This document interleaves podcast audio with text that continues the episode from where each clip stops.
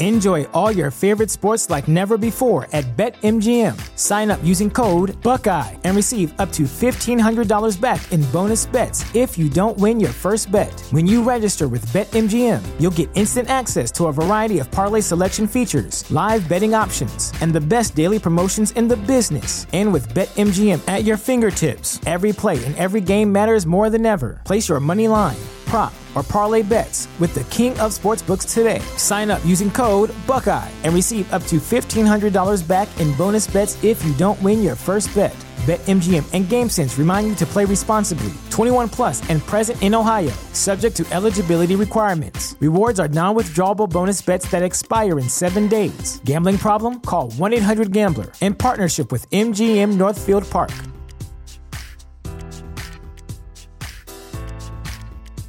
Support for this podcast and the following message come from Corient. Corient provides wealth management services centered around you. They focus on exceeding your expectations and simplifying your life. Corient has been helping high achievers just like you enjoy their lives more fully, preserve their wealth, and provide for the people, causes, and communities they care about. As one of the largest integrated fee only registered investment advisors in the U.S., Corient has deeply experienced teams in 23 strategic locations. Corient has extensive knowledge spanning the full spectrum of planning, investing, lending, and money management disciplines. Leverage Corient's exclusive network of experts to craft custom solutions designed to help you reach your financial goals, no matter how complex they may be. Real wealth requires real solutions. For more information, connect with a wealth advisor today at corient.com. That's C O R I E N T.com. Corient.com.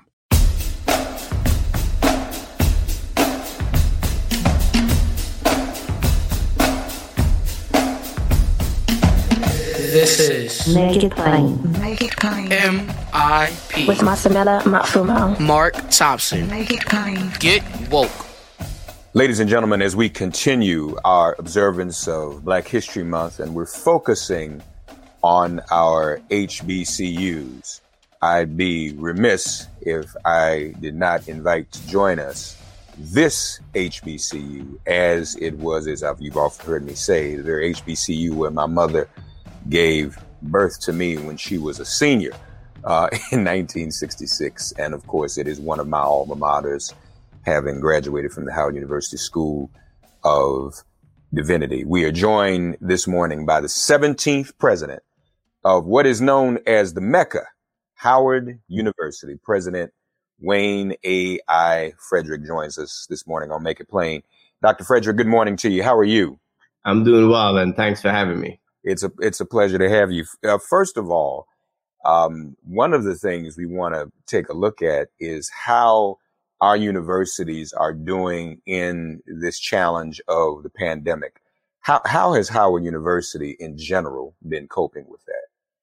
You know, I, I would say that we've been doing well actually, and I think that's because the fundamentals of who we are, what we are about, was made for this moment um, the pandemic has disproportionately affected African Americans. And we've been very interested in healthcare disparities, as you would know, throughout time. And so we set up testing centers very early on in Ward 7 and 8, where um, the population is 95% African American.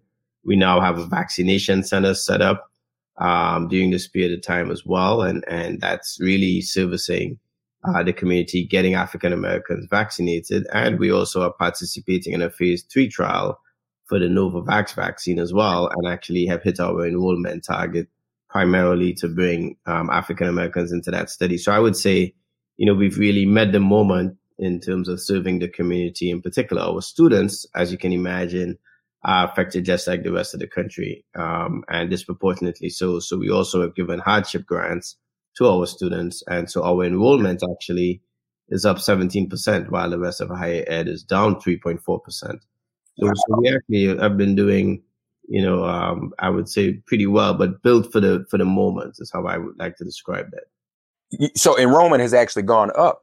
Enrollment has gone up significantly, uh, and but this was part of a trend that we had been on. Applications were going up. We have been making our case out in the public uh, to students and, and families that our graduation rate is going up. We've been coming up with innovative programs like Howard West, where we send our students out to Google and have them co-taught by Google engineers and, and Howard faculty. We have Howard Entertainment with Amazon Studios, where several of our students are out there as well. So those innovative programs as well have been attracting talent to the university. So we really anticipated doing well. We were concerned the pandemic might soften um, the enrollment, but it actually did not. I think with students being able to stay home, not pay for food and housing on campus, that actually may have given some students a better opportunity.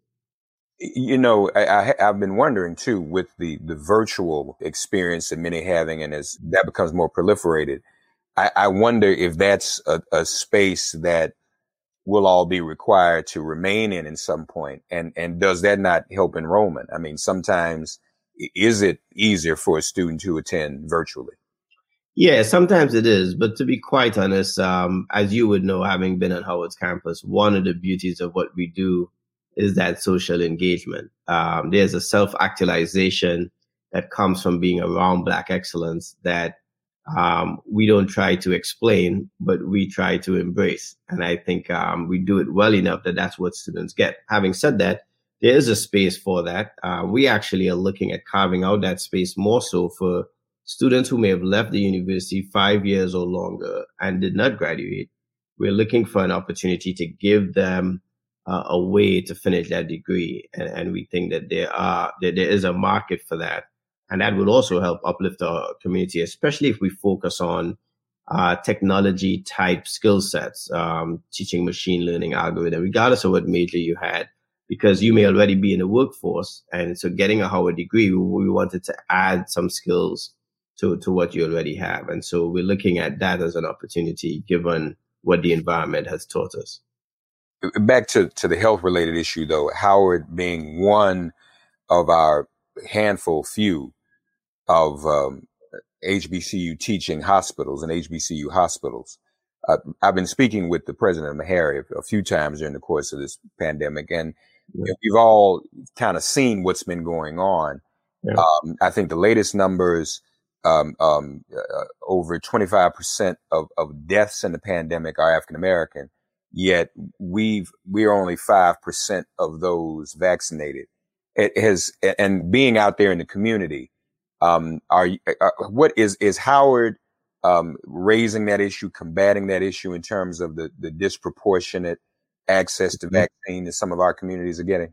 Yeah, co- constantly. Um, we are. I mean, not just raising it, but we're trying to provide a solution. So that's why we stood up a vaccination center. Um, you know, uh, every morning we have throngs of people coming in very efficiently. Uh, we're getting up to uh, an ability to give as many as 200 vaccine vaccine vaccinations a, an hour, and so we feel very strongly that we can uh, get that out. So we've been pushing out information on podcasts, webinars. Uh, we've been calling our uh, patients to let them know we have the vaccine and set them up for appointments. So we've been we've been doing everything possible uh, not just to get the word out and to raise the concern about getting more African Americans vaccinated, but we also have been working hard to vaccinate them. The other thing that I would mention about this, um, our students who are volunteering uh, in the center, I think it's very, that's a very important part of the social construct.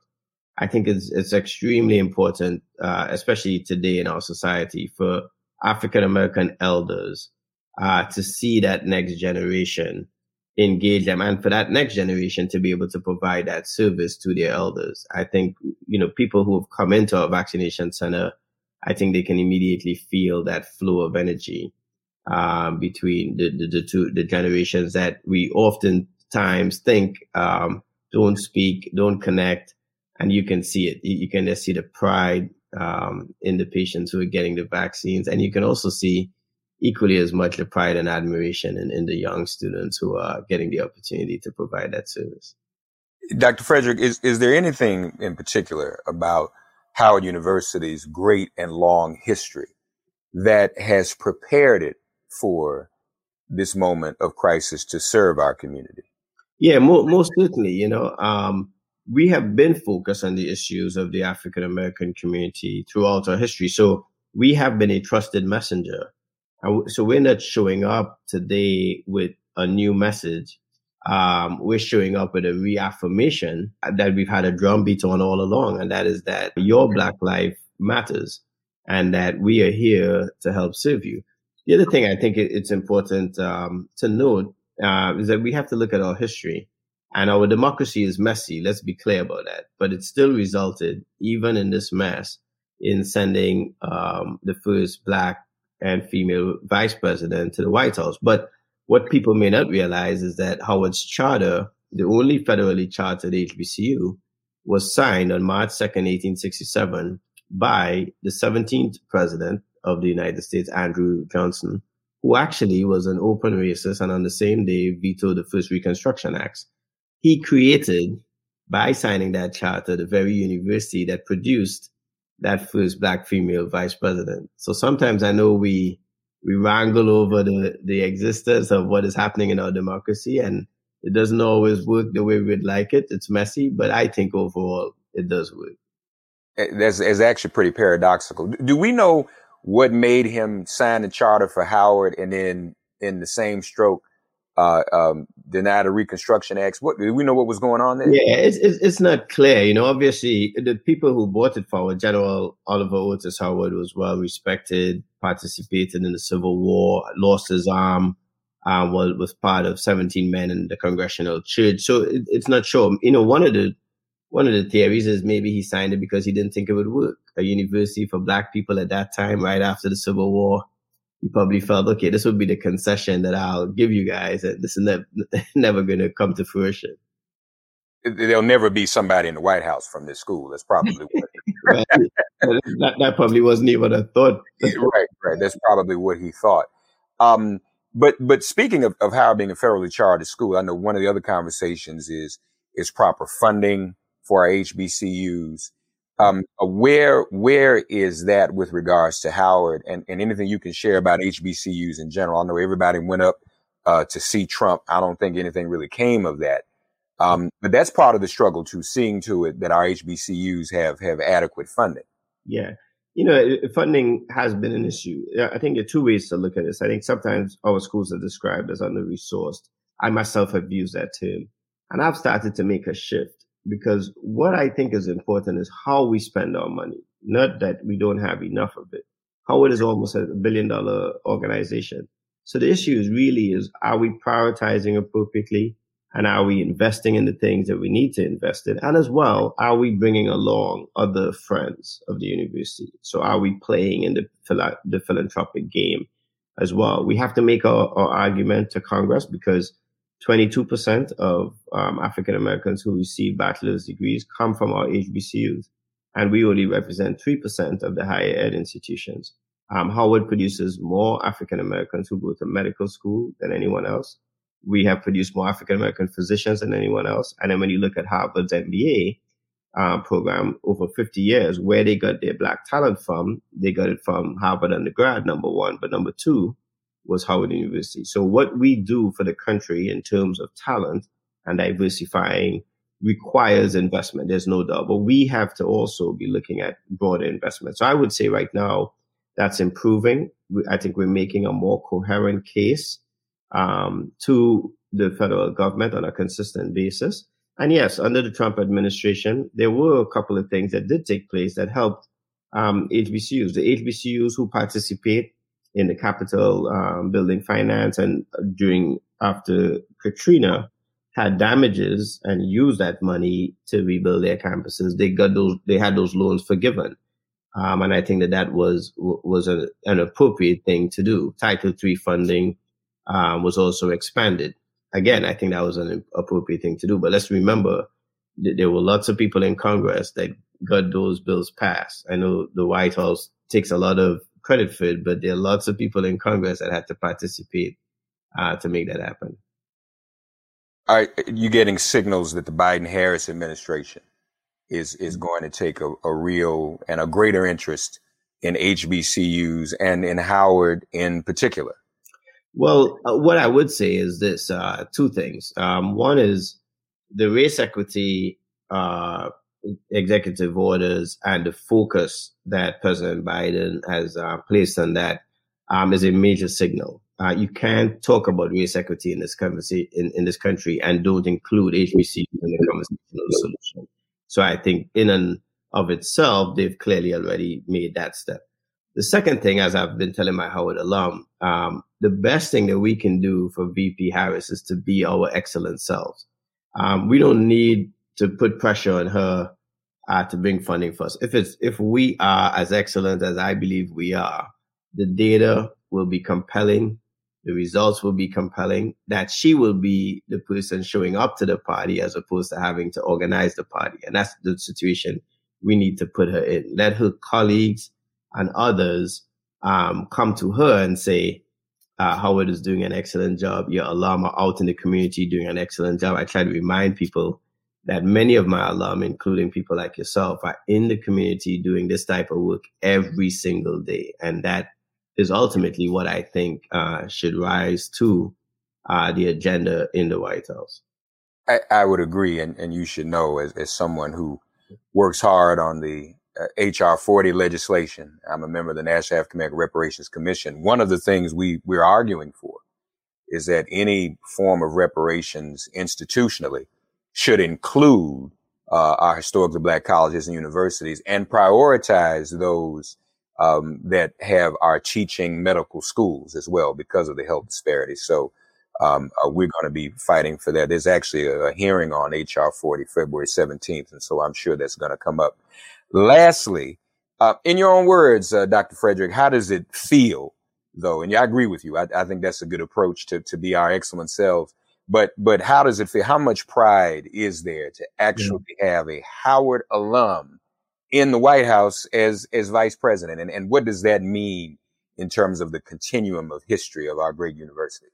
Yeah, you know, as a Howard alum and uh, as its president and a a big consumer of its history, um, it means a lot. It, it, it's a reaffirmation of what we are about. You go from a Senator Edward Brooke, the first uh, African American elected, popularly elected senator after Reconstruction. You go from him um, through uh, Thurgood Marshall, uh, the first African American Supreme Court justice, Toni Morrison, uh, Vernon Jordan, and you come all the way to Kamala Harris. So she stood on the shoulders of giants that, you know, participated, some of whom didn't get to see this actualization, like a, a Congressman Cummings, who I think would have been totally overwhelmed with emotion. And so I think it does that. But on a personal note, as I have gotten to know VP Harris as a friend, I do want to underscore to people that while we may focus on her gender and her ethnicity, at some point in the course of the next four years, and I hope it's sooner rather than later, we'll begin to talk about her charisma,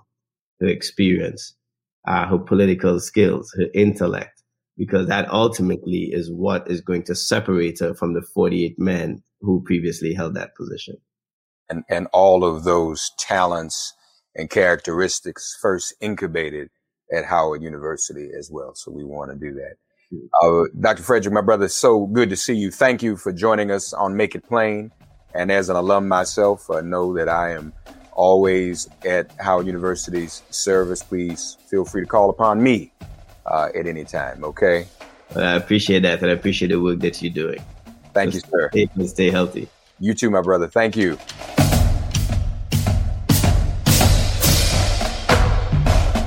And now, ladies and gentlemen, another one of our HBCUs, illustrious HBCUs, is represented by its president, who has had an illustrious academic career himself, former provost and vice chancellor and professor of history at Elizabeth City State. He's also been a, a provost at Alabama A&M, provost and professor of history at Fort Valley State among others. And he attended North Carolina A&T. So he is a, a product of HBCUs. He received his PhD from Howard and his MS from North Carolina Central and his MA from Winthrop University.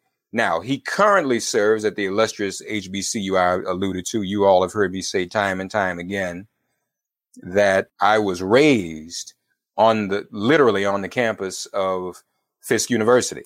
And so, how could we focus and feature our HBCUs without talking to Fisk University? We have the president of Fisk University here with us today on Make It Plain, Vann Newkirk Senior, Dr. Vann Newkirk. Dr. Newkirk, how are you today, man?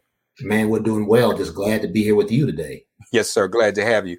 Let me also mention those of you who are looking at, at the graphics for our show uh, with special permission of this library and special collections, it features uh, a, a mural of one of the great Harlem Renaissance artists who was stationed at Fisk University, Aaron Douglas.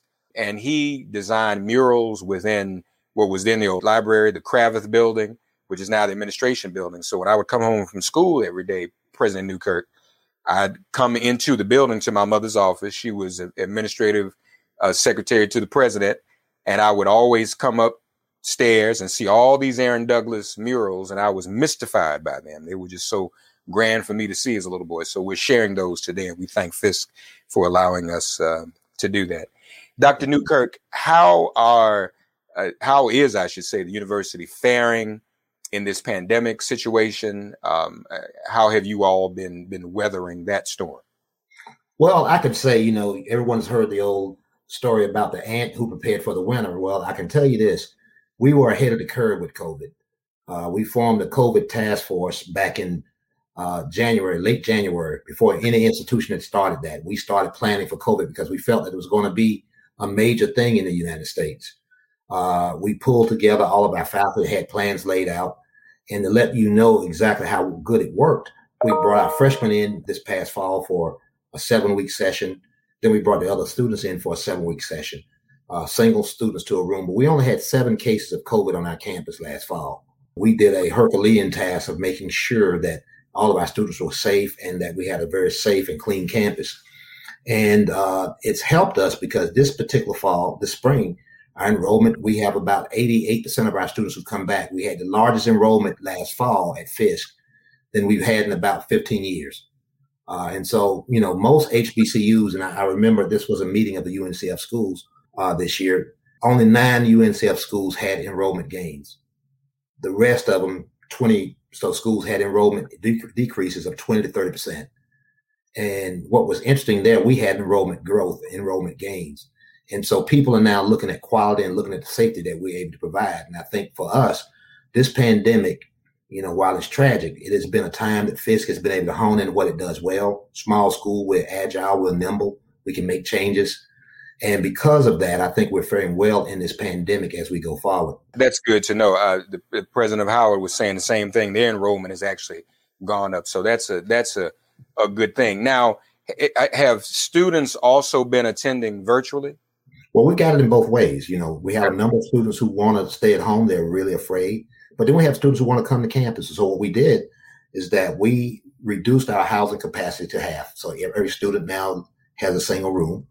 Uh, we have two thirds of our classes are online. The students can take if they want to be online, but a third are offered face to face. And what's interesting about that, our room capacity, we were out of rooms last fall. Uh, this spring, you know, we're pretty close uh, to being out of room. So we feel good about where we're going. And those students who are on campus to make sure that they're safe, you know, we're doing a lot of safety checks. We have partnered with Meharry, so we have students doing tests at Meharry. So all those things, I think, are helping us. And know, unlike many schools, I mean, we're next to a medical college, so we're using that connection to help us. And so we feel very good about it, the education that we're bringing, the quality of education. And we're also feeling good about what our students are doing. Our students are making some adjustments, our faculty are making some adjustments. But for us, as this small institution, uh, we've been able to adjust very quickly when we had problems. So it's not been one of these long, drawn out processes. We could adjust quickly when we had problems in class offerings and make the changes that our students needed. Indeed, indeed. How do you feel about the new administration, the new Biden Harris administration, and what uh, impact that may have on our HBCUs and what impact they, that may have, especially when it comes to Fisk? Well, you know what's happened. You know, there have been a couple of COVID relief packages that were passed by the prior administration. Uh, and there's been some forgiveness loans that were passed by the prior administration that has helped HBCUs we're looking for a closer relationship in Washington. I think for us, you know, I like going to Washington at least once every couple months to actually uh, build relationships, create new partnerships. And I think having this relationship with the new administration is going to be important to be able to build and to grow and have people come down and visit our campus. You know, and I want to say it in this way in that the past administration, we did have meetings with them in Washington. But the one thing that's missing, I think, was having people come to see exactly what we do, come to our campus, see what we do, experience the things that we do. I think that's going to help people have a better understanding of HBCUs and also an appreciation of what we do. I think uh, our vice president of advancement this past year, he did a survey of students who recently graduated from the university. And we had about 100 of those students to respond. Now, I want to tell you this, this is really important, is that the average income of those students was about 75,000 per year. They only been out of school one to two years. And so what's happening is that we as a university at Fisk, we're not just preparing students for, for a college degree. We're preparing students for the jobs that exist. It's a lot different. There's jobs that exist and good jobs. And so what's happening there is that we are marketing directly to our uh, partners out in the community. We have partners like Google. We have partners like Cravath, Swaine, and Moore, which are major law firms, and we're actually preparing students for the jobs they have, internships, and that's helping us go. So the administration, I think, having connections uh, to an institution, knowing the institution, I think that's important for us, and being able to come down and see what we do. I can tell you all these stories, but you know, it's it's nothing like seeing it, seeing and meeting our students. I think that's the important part. Is it too early, or have you already been in touch with the new administration? I know the prior administration made a big deal about getting the photograph with all the HBCU presidents, but has anything happened with the new administration yet in terms of direct contact and, and maybe getting them to agree to come and see Fisk? Well, you know, right now, I think, you know, they've been kind of preoccupied with some uh, court cases in Washington, but I think, you know, they're making some inroads and they're reaching out to people at this point in time. And I think we should see something, I hope, in the next month or so as they reach out to us. It's important to note that uh, our vice president uh, has some sorority connections, and those connections, I'm a Greek. And so, you know, because I went to Howard, I've got some connections that we probably can reach out and touch her. And so that's important for us, you know, someone that we can reach out and touch that's high in the government. I think that helps us as a university. But, you know, getting some other people, because, you know, she's obviously not in the Department of Ed every day and, and not talking with them every day. Having the Department of Ed involved with our university, knowing what we do, I think that's important. That gets us the, the connections and the inner workings that we need to be successful. Since you mentioned her, talk to our audience about the significance of having someone in the White House who's a, product of an HBCU? Man, I, I, really want to say we could not have asked for a better choice to be vice president. Uh, and I think what's important about that, what I mean in regards to uh, HBCU growth and progress, she understands. She's been a product of an HBCU. Uh, she knows the uh, nurturing aspects of an HBCU, and I think that's going to help us, us to build and to create uh, you know, for so long we've had people who've been in, in, in power in Washington who perhaps drove by an HBCU or perhaps had a few presidents come up, but not really know the culture. And I think that's going to be important for us in order to have someone that can explain it from a top level, that can actually advocate from us for the top. And I think that's the key part of getting the recognition and getting the support we need to be successful. I think uh, as a small institution at Fisk University, you know, we do a lot. We're best kept secret in North Nashville. But uh, what I want us to do is to be the best kept secret that everyone knows about across the nation. I think having a person who's actually gone to an institution that's a sister institution to a Fisk, that's going to help us a lot because that's going to help us get our message out and get it to the right people. And people can then understand because it's been valid. I mean, she's validating the quality of education that we produce. And and I admit it's impressive to hear uh, the income level of, of those coming out of Fisk so soon. I mean, that, that says a lot right there. Uh, tell our audience a little bit about, we don't want Fisk to be a secret, um, a little bit about Fisk's place in history and some of the ways that Fisk has impacted America and, and American history and Black history. Well, you know, I always say that the birthplace of the civil rights movement is Fisk University. You know, if you go back and look at some of the early leaders that came out of Fisk, we got Ida Wells that came out back at the turn of the century fighting lynching. You go to the next level, you got W.B. Du Bois, who's intellectually starting the NAACP fighting injustice. So we go through history. We got uh, John Hope Franklin, who's writing books, who's talking about some of the persecution and what's going on. And those books are becoming important tools that people are reading and writing. And I think what's important, uh, if you've never seen this, if you go to Fisk, in our uh, art museum, they have the original plates of the souls of black folks. And that's a moving exhibit. If you just see that box of those old brass plates to think about that book and its impact, well, it's right here on the campus. If we go forward into history, you know, we got John, John Lewis, who came out of the university. Uh, John Lewis is pushing and fighting for the university. We've got others who've come out. Kim Whitley, he's a graduate of the university. So I'm saying to you, when we start talking about social justice, and we start talking about the impact of this university, you know, I was writing an article the other day and I started using these words. Fisk was the primary advocate of civil rights in the South. And someone asked me, why would I say that? And I started going back, tying our graduates together and the things that they did. And they said, you need to say it is not just this birthplace, it is the civil rights movement in the South. And so, you know, I will say that, and I think our impact is far beyond the size of a small school. Uh, last fall, we started our John Lewis Race, John Lewis Social Justice Center. And uh, that was an offshoot of our old Race Relations Institute. We had a Race Relations Institute for years, which had advocated for, uh, you know, equal treatment across the nation. And it closed about 10 years ago. And we actually kicked that off again. And, and right now, uh, we have majors that actually sprung off that. We have a social justice master's program, the only in the South.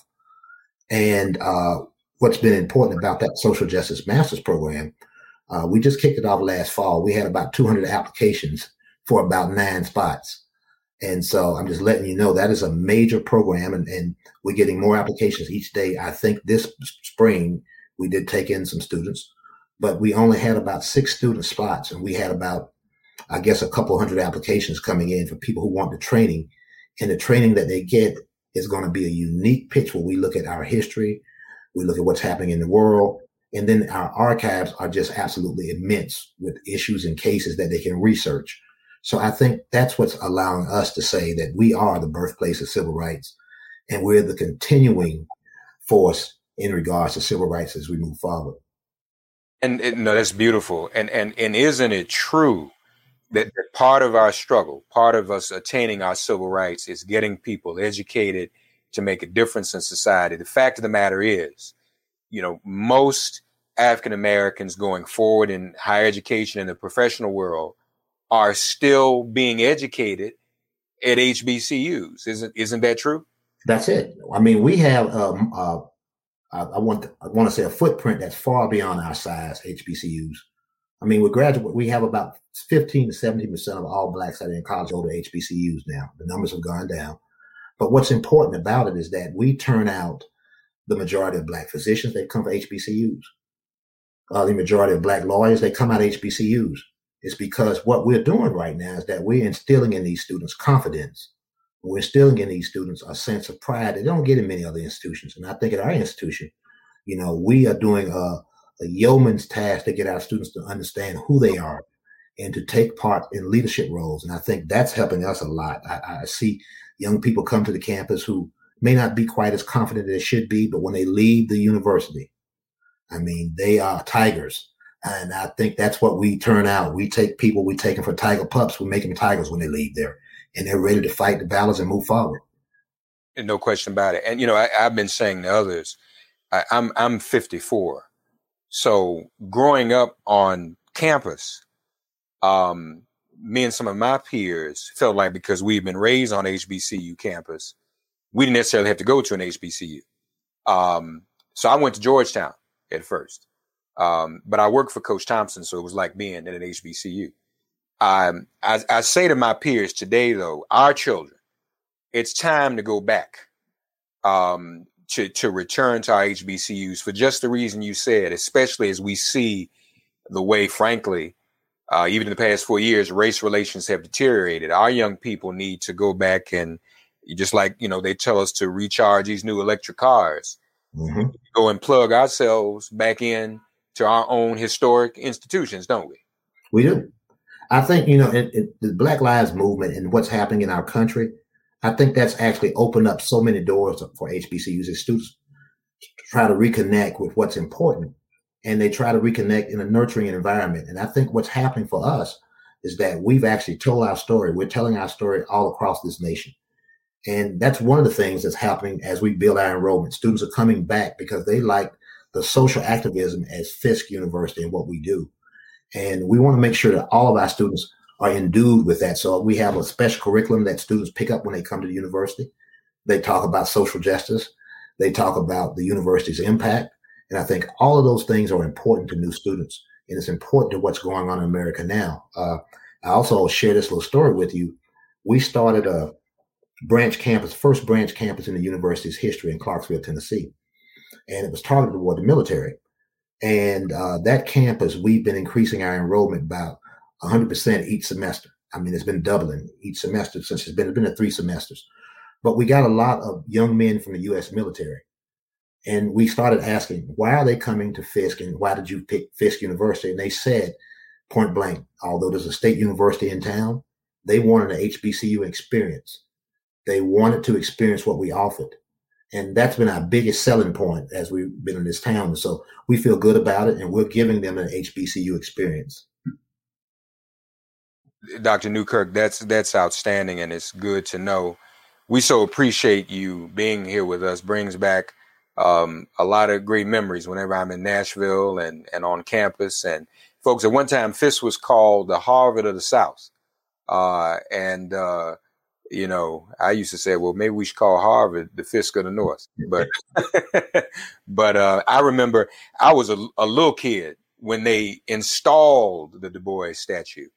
Um, and um, was glad to be back there a few years ago for his 150th uh, and so, folks, Fisk is doing a lot of great things. And yet, here's another example of one of our great colleges and universities continuing to play a significant role uh, for our people and continuing to educate people. You heard him say how well Fisk graduates um, are doing. And I also know how, how active uh, Fisk alumni are uh, as well. So that's a great thing. Dr. Newkirk, we, we wish you well, and we're glad Fisk has you, man. We're glad to be here. And I tell you what, we're trying to make our, our mark. So our mark is uh, started. We've started with some new things at the university. And I'd like to see everyone come over and visit and give us a call and look at what we have because we are ready to go. Indeed, indeed. Again, Fisk University was that's 1866. So Fisk was, of course, one of the, the earliest ones um, that was founded.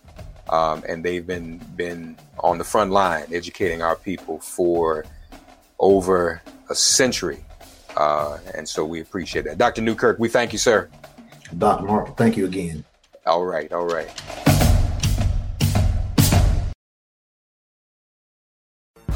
I'm Danielle Moody. I'm Touré. Be sure to check out Democracy Ish, where we channeled the frustration, rage, and absurdity that was the 2020 election, as well as discuss the current state of the political climate and our country from a black perspective. New episodes available every Thursday on Apple Podcasts, Google Podcasts, or wherever you stream your podcasts. And ladies and gentlemen, joining us next to round out our conversation with this triumvirate of great institutions we've talked to today. Another one of my alma maters, along with Howard. Uh, I didn't go to Fisk, but I was raised on that campus. But I did graduate from Howard in graduate school and UDC undergrad undergraduate. And of course, I'm speaking of the University of the District of Columbia we're honored to have with us today our dear friend and brother who hails from Tulane. He's been a leader at Tulane and then at Jackson State and in the Southern University system as well. So he has a great deal of experience when it comes to being an administrator at some of our best colleges and universities. And here to also talk to us about the HBCU experience and how UDC is faring in this pandemic.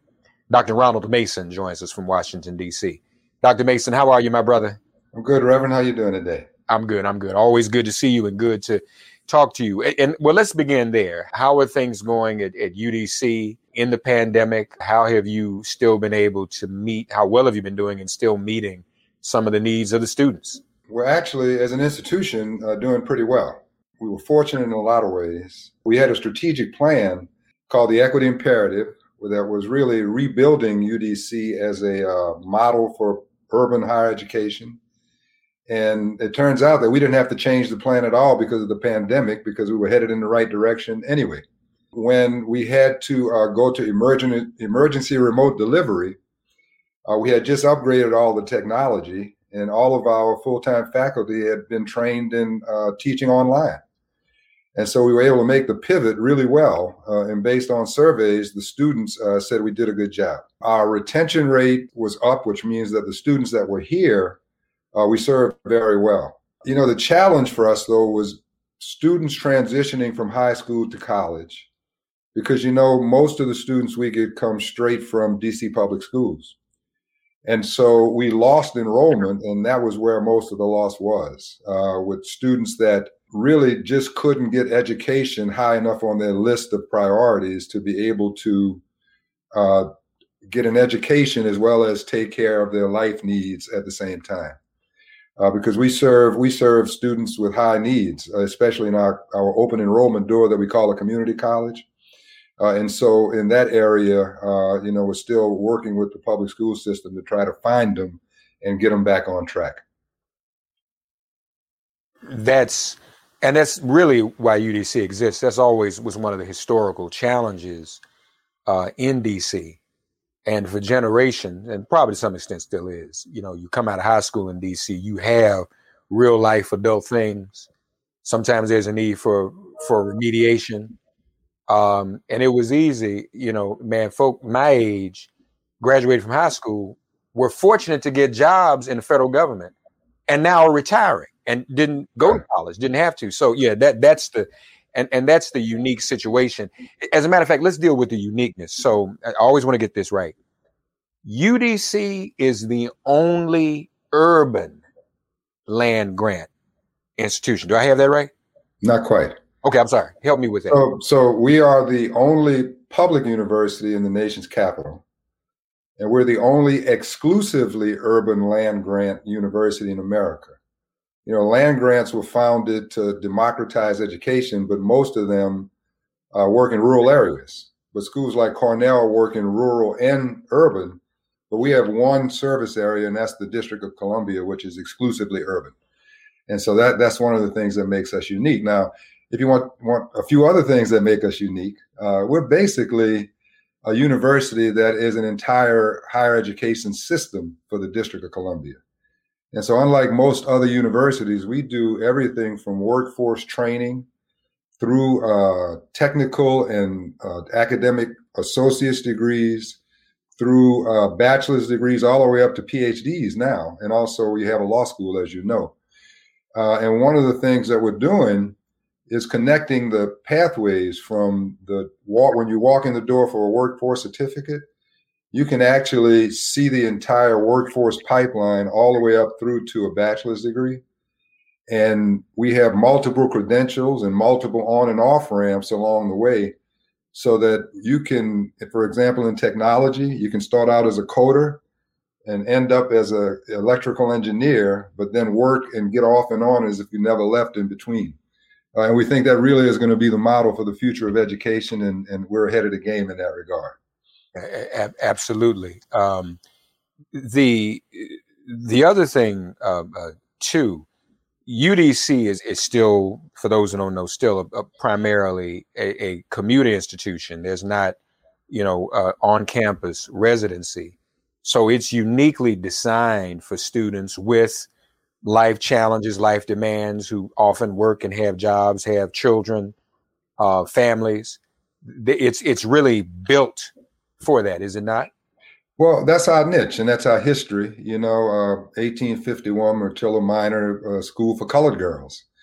That's our root. Um, but you know, the interesting thing is that uh, you know we're a historically black university, uh, but we're we're about 60% African American, and a little over 50% of our students are half eligible or Pell Grant eligible. Uh, and so, you know, just like the district is really two different cities, uh, you know, it's the richest and poorest city in America. You know, we we kind of cover it all, and so you know, we have some students that come to us with great challenges, uh, mostly from DC, uh, but we also have some students that can afford to pay tuition. Now we have the we're the least expensive university in the DMV as well, the the, the district and the in surrounding area. And so you can get an education at UDC. You can get a, a, a engineering degree for about fifty thousand dollars, uh, and then get a high paying job uh, at the end of the degree, so you don't have that anchor of debt around your neck. Uh, so we have a niche uh, now. And the other thing, and you know this, let me just throw it out there. You know what the TAG scholarship program is, which is the uh, federal program that pays DC high school graduates $10,000 to go to school at other state institutions um, and $2,500 to go to other HBCUs. And so we get a lot of the students that can't afford to go away to school even with the TAG scholarship. Uh, and so we have a special niche, which is why our vision is to become uh, a the model for urban student success, because uh, that's where our focus is, and that's what we do. And that's kind of where it's headed. I, I, mean, I think people realize, even in this pandemic, where the technology is going. Now, you, I want to go back though. You said something interesting. Your teachers were already trained to go virtual. So why was that? What what prompted that in the first place? Well, as I was telling you, we we do have a, a plan that we've been following, right? And the plan is to to build UDC as a model for urban student success and so, in the process of implementing that plan, uh, one thing we knew we had to do was upgrade our technology. And I have to thank uh, Mayor Bowser. You know, she's been putting money in our budget to help us do that. Uh, but also uh, to be able to use electronic tools in the teaching process and learning process. And so we've just, just been going through our faculty every year, and more and more and more have been getting trained. We've probably been at it about three years now. Uh, and, and by the time we made the switch, about 80% were already certified. Um, but then we required that uh, all of them had to be certified to, to teach online. And then we moved to the um, to the uh, adjuncts, and now all the adjuncts have to be certified to teach online before they can teach at UDC. And so, you know, I think we're doing a really good job with that, and, and, and the surveys that we put out to the students um, kind of confirm it you you alluded to a few fields, but but what are some of the the professional fields where UDC is is graduating the most students? Well, we cover cover quite a bit. Depends on what what level you're talking about. Okay, and so if you come in uh, to the workforce uh, training program, workforce certification, which is free to every district resident, right? Uh, that's technology. Those are healthcare workers. Uh, those are hospitality workers. Uh, you come up through the um, uh, associate's degree level; those sort of track the um, the workforce programs, but then the teacher programs kick in. From there, we have you know a school of business and accounting and business administrations are, are strong suits there. We have the College of Arts and Sciences, which is our largest college, and that's uh, criminal justice, that's political science, uh, that's also social work, uh, then you move over to the School of Engineering, which is uh, electrical engineering, computer science, uh, mechanical engineering, and civil engineering. Uh, and then I'm missing a school, and I think I got them all. Oh, and the law school, of course, the law school, which is nationally ranked, uh, best for diversity, best for um, uh, for women, one of the top ten schools for women in America. And so, you know, we have a lot going on here. Uh, and it just depends on uh, you know what area of the workforce that you're looking for. But I think what makes us special is that we can provide workers at every level of the workforce. Uh, and so now we have PhD programs in engineering and computer science. We also have a really neat program in, uh, oh, that's the other school I forgot, Causes, which is our land grant program, uh, where we touch 30,000 DC lives a year, right? Um, but we also have a, a, PhD program in urban leadership, which is catching a lot of uh, attention nationwide because um, urban leadership is going to be a trend for the future since most of the world is going to be living in cities in the next 40 years. Yeah, yeah. And and in that vein, when we think of a lot of our HBCUs, of course, we, we talked to Fisk and Howard today. Their their residential campuses, um, you know, they're in areas like that. Um, talk to us about how it's still, even in an, in an urban institution like UDC in the middle of the city, commuter, how that's still is a contribution to the HBCU experience. In other words, you don't lose any part of the HBCU experience at a school like UDC. No, you don't. Um, and we have some housing, uh, but we don't have a, a, large number of residential students. You know, we're primarily commuter, um, but we do have uh, the same homecomings. Uh, we don't have a football team, but we have a basketball homecoming. As you know, we used to have football, and we don't have the band. Uh, now, I've worked at two other HBCUs, and I know what a big deal the football team and the band is, uh, but we do the best we can.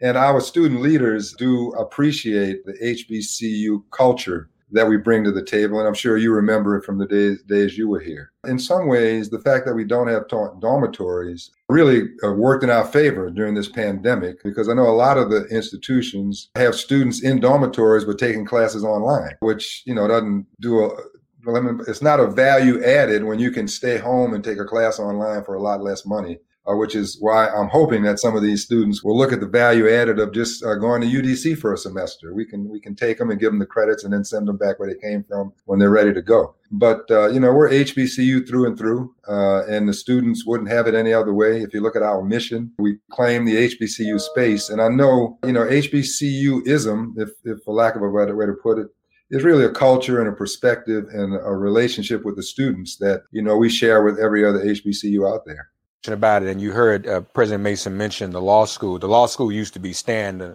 standalone folks, and then it merged with UDC. And I remember when it happened. You know, there, you know, all the other private law schools are in Washington D.C., Georgetown, American, GW, and everything.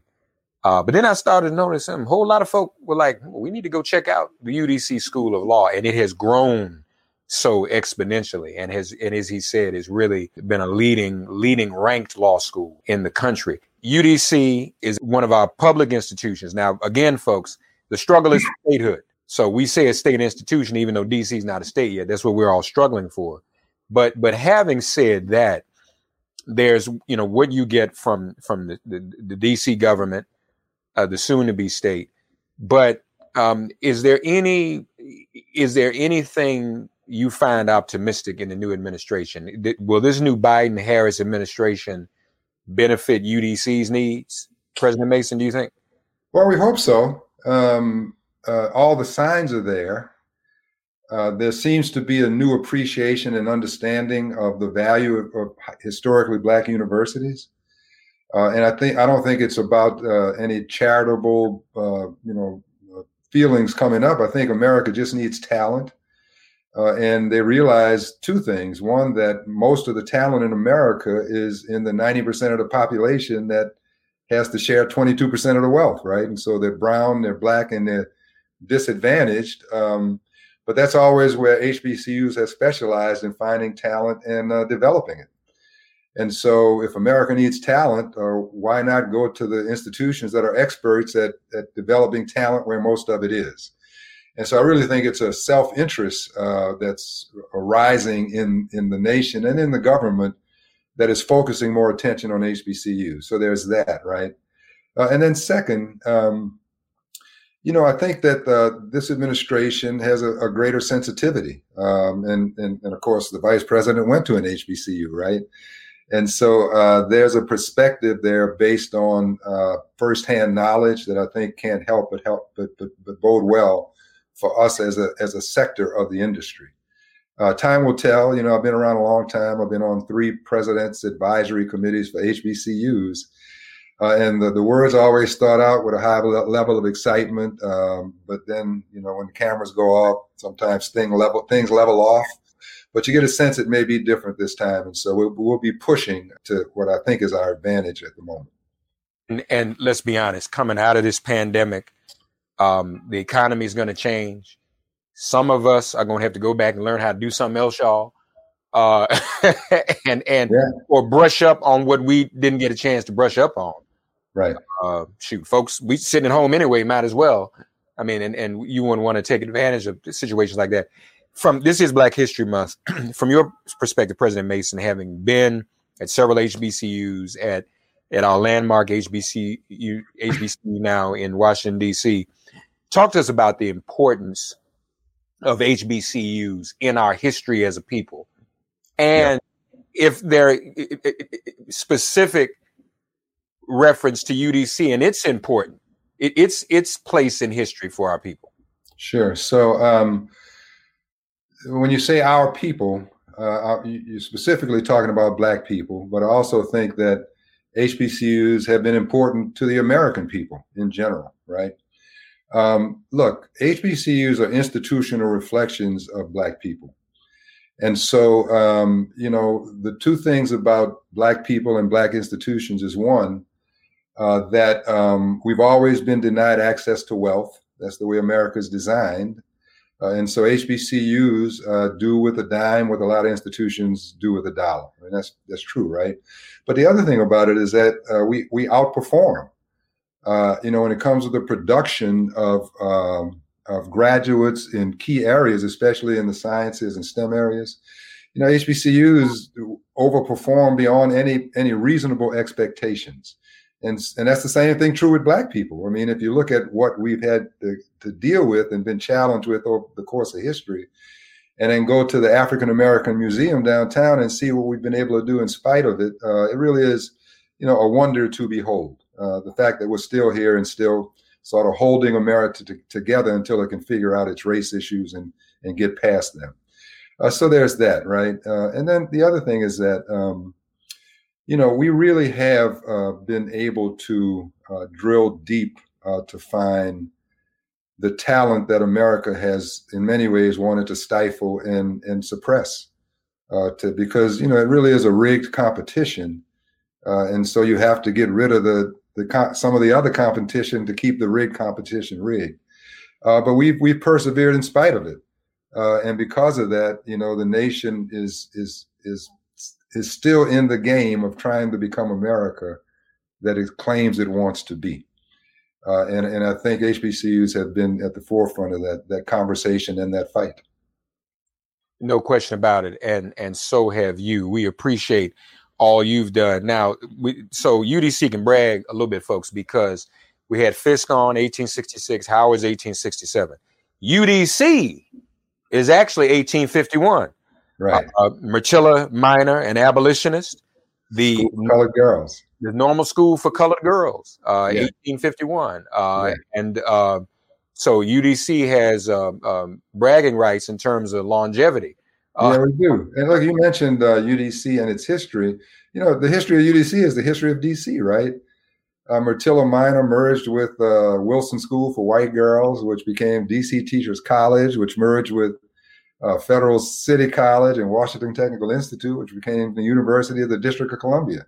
And you can just sort of watch the progress of the district from being a territory to a home rule jurisdiction, and, and, the, and the university has been right there, step in step with it. another a, a, great history, and still making history every day, folks. Um, with the work that UDC is doing, and, and we're so thankful for that. President Ronald Mason our very special guest of uh, all of our presidents. They've all been here Howard, Fisk, UDC, and we're so glad to have had them all. Thank you to President Mason. Thank you, Reverend. I appreciate the opportunity. All right, my brother. Thanks for getting woke and listening to Make It Plain. Please remember to listen, like, subscribe, and wherever you get your podcasts, please give the show a five star rating. And please do spread the word. Let's all continue to pray for each other during this pandemic and this police demic. If all hearts and minds are clear, it has been made plain.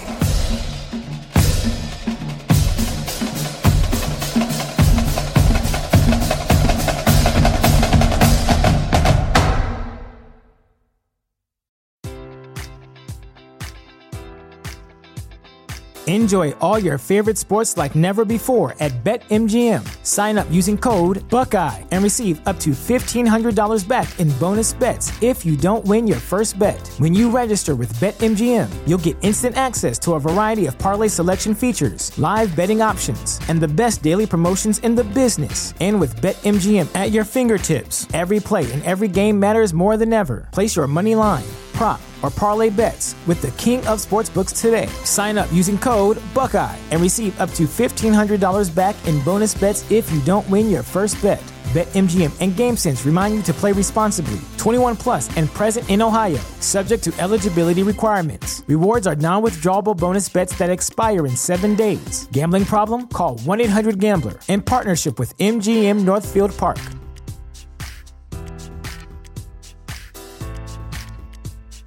Hopefully, this is the last time you hear this ad because with Chime checking account, features like fee-free overdraft up to $200 with SpotMe and getting paid up to 2 days early with direct deposit, you can probably treat yourself to an ad-free upgrade to spend more time listening to your favorite podcasts or at least grab yourself an extra morning latte this month. Join millions of Chime members who work on their financial progress with fee-free overdraft and no monthly fees. When you find new ways to save, you can reach your financial goals easier and still have the occasional treat.